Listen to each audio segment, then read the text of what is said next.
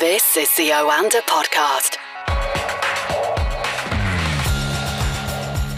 This is the Oanda Market Insights podcast, talking to Oanda senior market analysts across the world.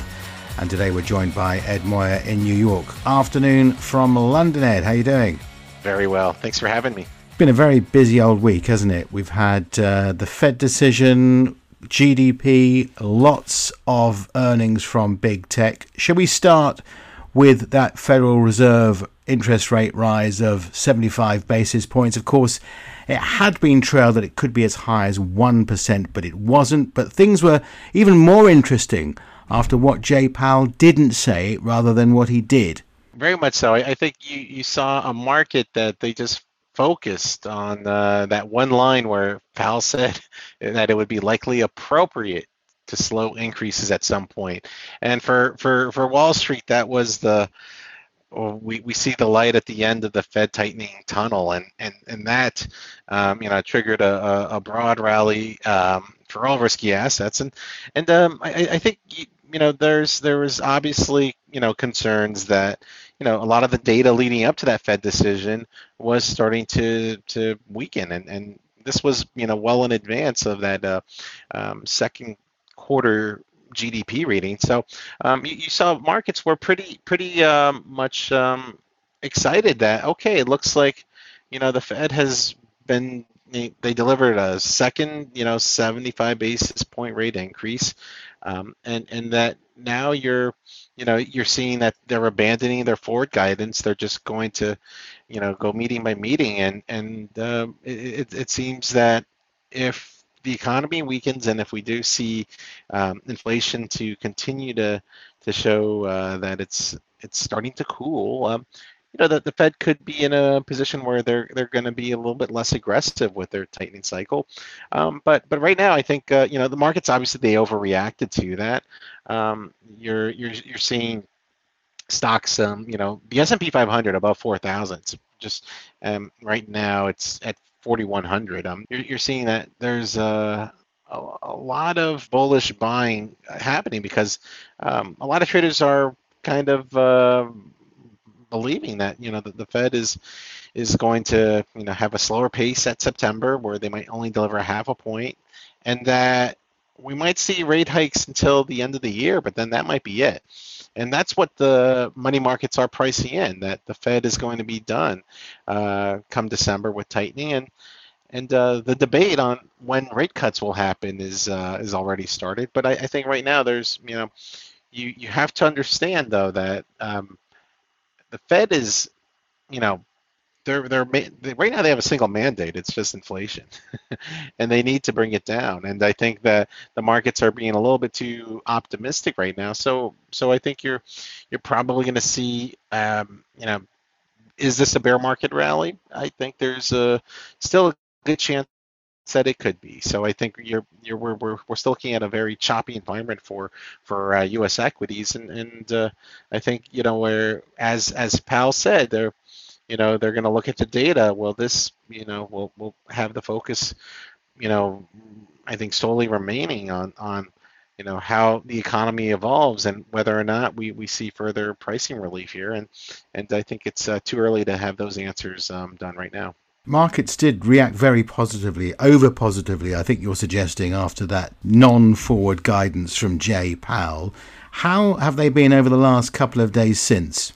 There was a big shift then. You have the potential of Fed, cooling its tightening pace here, and then everyone just started to focus on, okay, well, we have the big first look at second quarter GDP, and that was a big shocker. I mean, the consensus range on estimates was from negative to 0.1% to a positive 2%. So we saw an unexpected contraction. That the consensus was for a small gain of like 0.4%, and that really kind of for some traders solidified that, wow, the economy is weakening when you just saw the headline. But when you kind of dug into the details, you realize that, well, personal consumption was still strong, and the main reason why we contracted was because of inventory. So it's, when you you know, take a look at how, you know, that first look of GDP is. I mean, I think there's a lot of traders expecting it's probably going to be revised higher once we get the second and third looks. But you know, yes, it still might, you know, signal that yes, the economy contracted for a second consecutive quarter. But I think you're still seeing that you know, a lot of the signs are still fairly positive for the consumer. I think you know today we had personal income and spending, both came in a little bit, you know, better than expected. And if you still see you know, some of this momentum that we're getting from earnings season, which was kind of the other big you know, driver of markets, there's a lot to be optimistic still about the economy. So I think that you can't write off the Fed, you know, delivering more rate hikes until we see inflation come down significantly.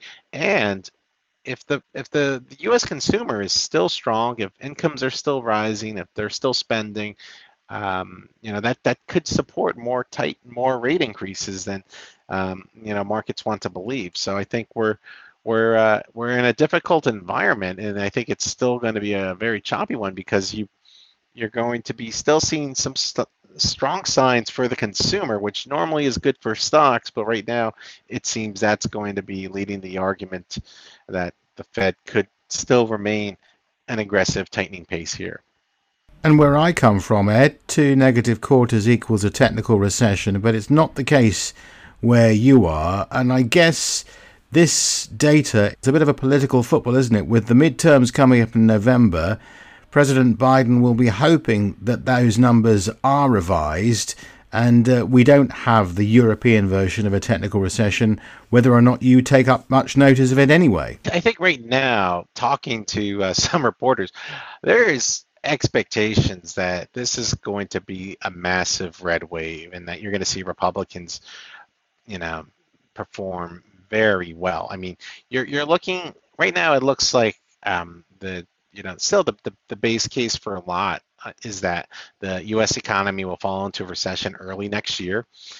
So yes, we can debate the definition, but until the National Bureau of Economic Research says it is a recession, you'll see that the White House will defend that we are not in one. Economic data is going to continue to weaken. You're going to see that jobless claims are going to start to rise. I think a lot of people are going to look at those JOLTS numbers and see that, whoa, these job openings are starting to go down. You've heard so many profit warnings from a wide range of companies. Some are still doing well, though, so it's mixed signals. But I think the slowing of hiring is pretty strong across many sectors. So I think you're definitely having a weakening economy come November. So there's I think a lot of people that are frustrated with the energy policies that this administration is having, the approach in fighting inflation, and I think that you're probably going to see that there's, I think, a little bit more nervousness by the White House that you know, if they lose every control of the House and the Senate, you know, we're not going to get much accomplished for the last 2 years. And I think there's you know, right now a lot of people anticipating that you know, you're probably going to see if the Republicans you know, still are benefiting from you know, a weakening economy, it'll be an easy campaign for them to take over the White House. So I think, you know, there's a lot of variables there, and I think you're probably going to see the market is you know, anticipating that, you know, we're not going to get any more fiscal measures from the Biden administration. I think you know, this last one was somewhat of a surprise, and I think you're going to see that you know, it's going to be politics from now until November. You mentioned those earnings earlier on, and there were plenty of them: Apple, Amazon, Alphabet, Microsoft, some better than others. But let's start with Meta, which performed actually very disappointingly, with a fairly bleak outlook. Very much so. And I think when you consider what has happened with Meta, I mean, a lot of people want to get rid of Meta from that FANG acronym. I think, their business is struggling. They had their first ever year-over-year decline. I think, Meta is just kind of the least attractive mega cap trade. It's such a beaten down stock that a lot of people are trying to see, is this going to be a potential value trade? For a lot of people, I think this week though, it was all about Apple and Amazon. I think that kind of overshadowed some of the jitters the market's got from Walmart's profit warning. And I think, you saw Apple, who impressed. I think there was kind of this fear that you were going to see more cautious comments out of Apple. Earlier in the week, where there was that report that Apple was going to have a spending and hiring slowdown, I think that you're going to see that Apple is still nicely positioned.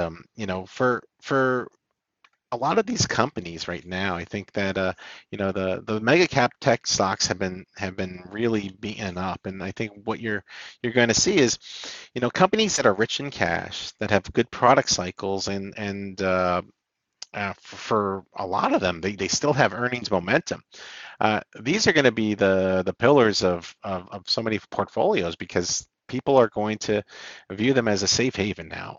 So I think Apple, they highlighted, pretty much strong results. I think their Mac sales were a little bit disappointing, and that was mainly because of supply constraints. And I think you also are seeing that the consumer for Apple is doing pretty well. Those iPhone numbers, service numbers were mostly solid, and I think one of the big surprises was that everyone was expecting really poor numbers from China, and they were I think they really surprised many, and that's despite all their COVID restrictions, which a lot of people thought would really kind of curtail some of that spending from China. So you're looking at I think a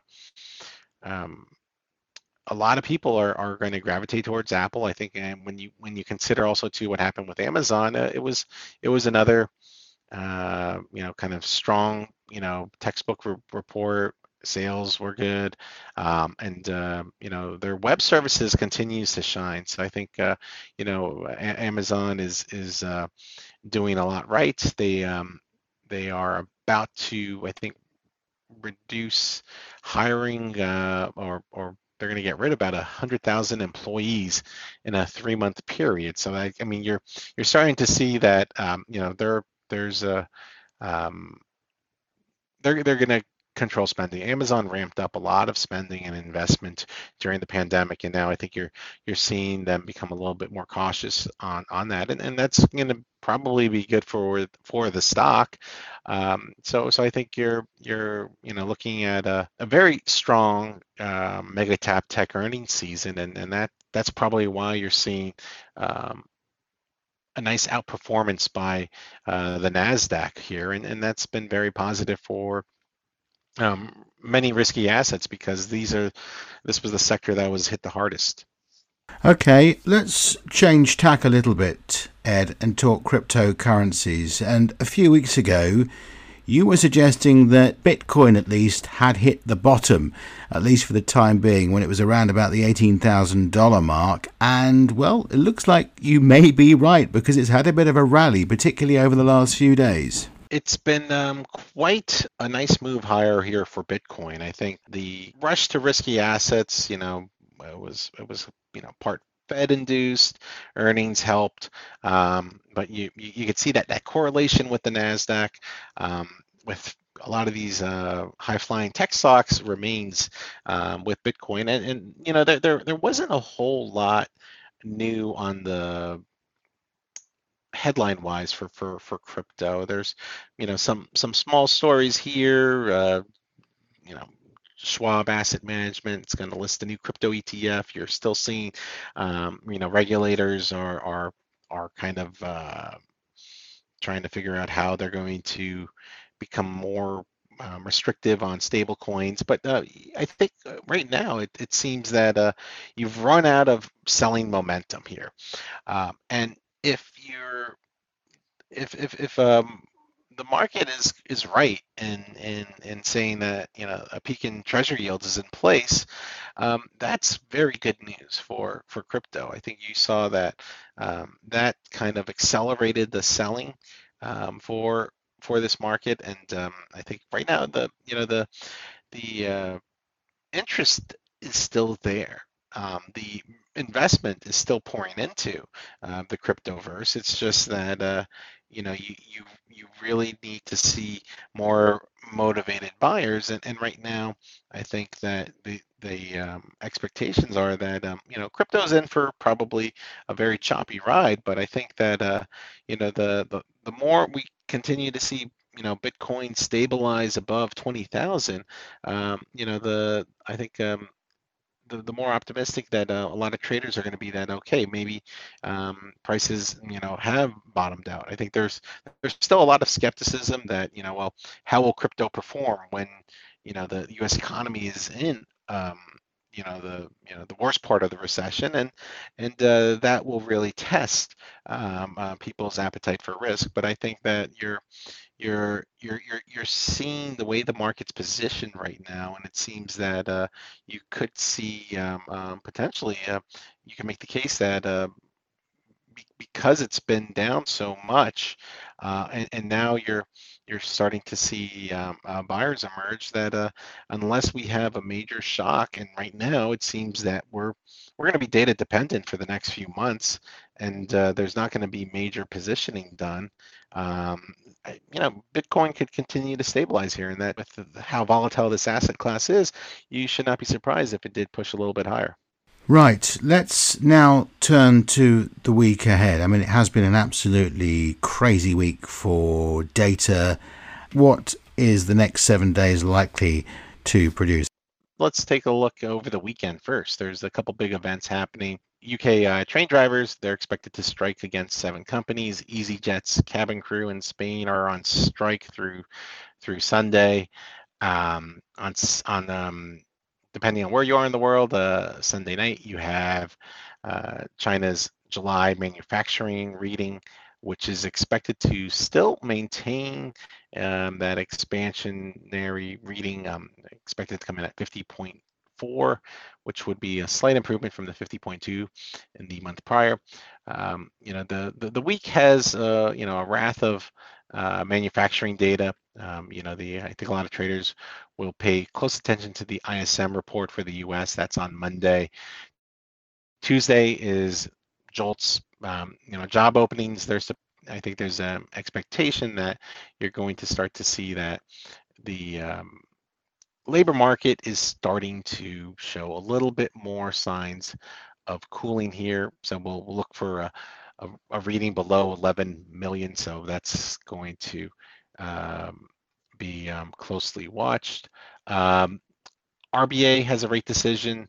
They're expected to raise rates by 50 basis points Tuesday night. Wednesday, we have the OPEC Plus meeting on output.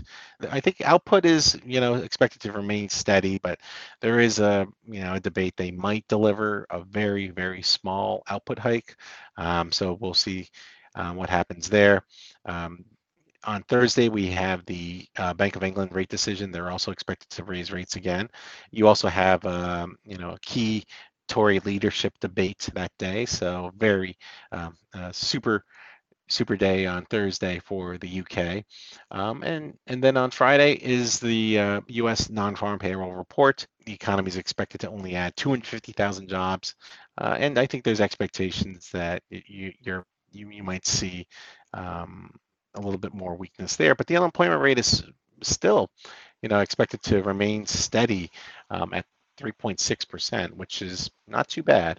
I think you'll also see, a big amount of focus on what's happening Russia, the Nord Stream 1 pipeline, and you also see President Putin will be meeting President Erdogan on Friday. So lots to follow. Maybe not as busy as this week, but definitely busy. Okay. Enjoy your weekend, Ed, and we'll speak to you again soon. Thank you. Have a good one. This is the Oanda Podcast.